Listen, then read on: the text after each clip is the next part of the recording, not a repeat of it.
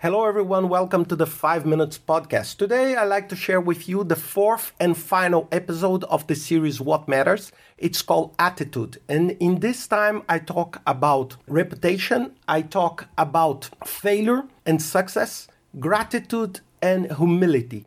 And this is something like a wrap up of what I tried to present in these four episodes. The audio is an original audio, okay, and it takes a little bit longer than five minutes. But I hope you enjoy it and see you next week with another five minutes podcast.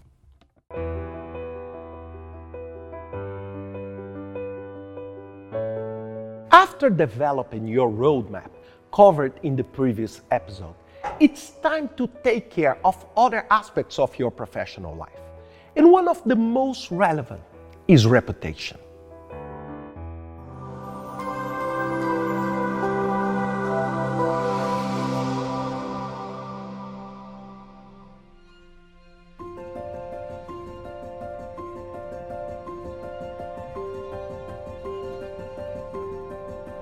It's sad to see when a student asks their colleagues to sign a project without even seeing what it was about. This attitude is not smart at all. Besides being dishonest, it shows a lack of care of their reputation. If it's a bad work, it's yours. If it's a good work, it's not yours. It's a lose lose game. And it's easy to get trapped by this anything goes game. You must care about your brand. It's who you are and must reflect that on everything. Remember that you are one person. It does not matter if you are at work, in a social event, or at home. It's you. I can see this clearly on social media. Some people still believe that they can have some privacy on these platforms. Unless you have a different definition of privacy, the one thing you don't really have on social media is privacy. It does not matter if you tell me that you share only with a group of close friends. Every time you click on the send button, it's over. What you share becomes public. You must acknowledge that. We have so many examples of political leaders and personalities with old photos, messages, or videos leaked that have damaged their reputation. This is how I see social media, and I use it a lot. Another important point about social media it's not related to privacy or reputation. It's about who you are. It's very dangerous for you to position yourself as someone different from who you really are. This is why I decided to record this video in a theater. It's easy for you to pretend to be someone that you are not just because you want to be accepted or you want to belong to a specific group. But this works only for a limited time. Be mindful that any serious company that might be considering hiring you will check your social media. It is as important as your CV. A CV that, by the way, will only portray you as a perfect professional, a superhuman. Companies don't want to only know the best of you, they want to know who you really are.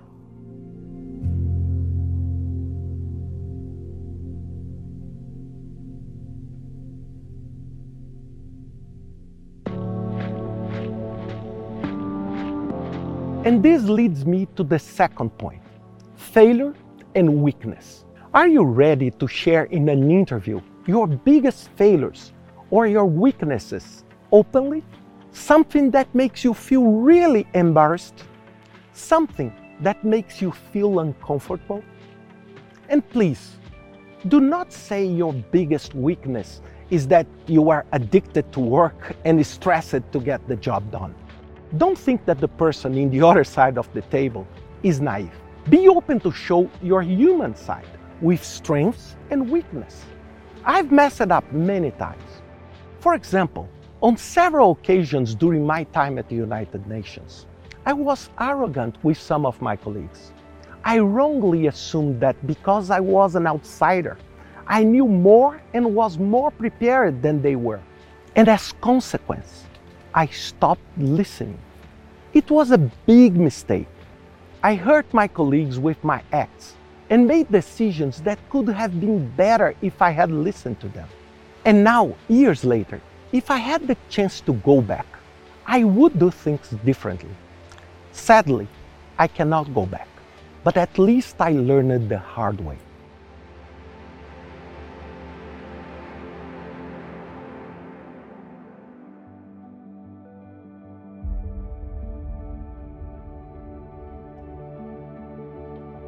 The third and final point I want to mention is about humility and gratitude. As you move up in your professional life and become more successful, it's natural to start thinking that you are good. Then you start thinking that you are really good. Then you think you have superpowers. And finally, you really believe you are a superhero. I have seen many top executives in my career that are so proud of themselves that they genuinely believe that they know everything. It's more than sad, it's unwise, and it's a terrible example for those who are coming.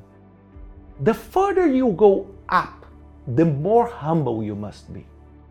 I want to share something that happened to me in 2004. I went to the US for some events and meetings at Microsoft campus in Redmond. One of these events was with Bill Gates. I was incredibly excited. After the event, I asked Bill Gates for a photo. He was very friendly to me. After the photo was taken, he asked to see the image to check if it was good. He knew that the photo was relevant to me. That 15 second act was a clear demonstration of empathy. And that photo is still in my office today.